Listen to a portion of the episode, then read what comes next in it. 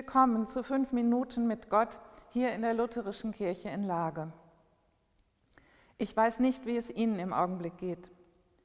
Ich jedenfalls reagiere nervöser und gereizter auf meine Mitmenschen, als mir lieb ist. Neulich war es so schlimm, dass sogar der Wind, der die Äste im Garten bewegte, und die Vögel, die hektisch hin und her flogen, mich nervten mit der Unruhe, die sie verbreiteten. Doch dann merkte ich, es sind nicht die Vögel, die unruhig sind, ich bin es.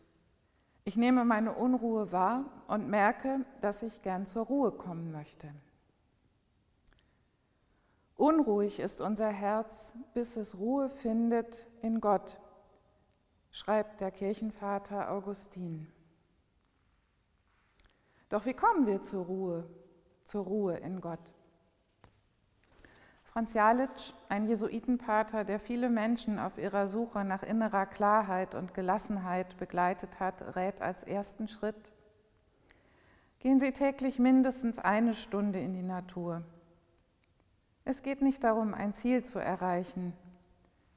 Es geht darum, wahrzunehmen, was ich sehe, fühle, rieche, ertaste, höre. Es geht darum, einfach da zu sein und nichts erreichen zu wollen. Gewissermaßen im Urlaubsmodus absichtslos zu schlendern und zu schauen, was mir begegnet. Dieses einfache Dasein in der Natur ist ein Heilmittel gegen innere Unruhe. Alle, die gern wandern oder im Garten arbeiten, wissen von dieser wohltuenden Wirkung. Es gibt jedoch einen entscheidenden Unterschied zwischen Wandern, Gartenarbeit und dem einfachen Dasein in der Natur. Beim Wandern habe ich ein Ziel, bei der Gartenarbeit einen Plan.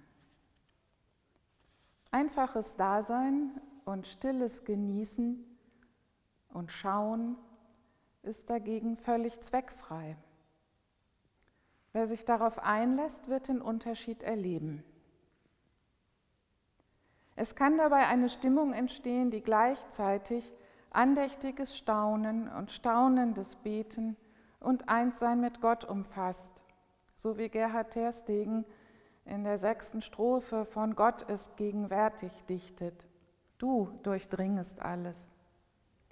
Lass dein schönstes Lichte, Herr, berühren mein Gesichte wie die zarten Blumen willig sich entfalten und der Sonne stille halten, lass mich so still und froh deine Strahlen fassen und dich wirken lassen. Ich wünsche mir und Ihnen allen solche Momente. Amen.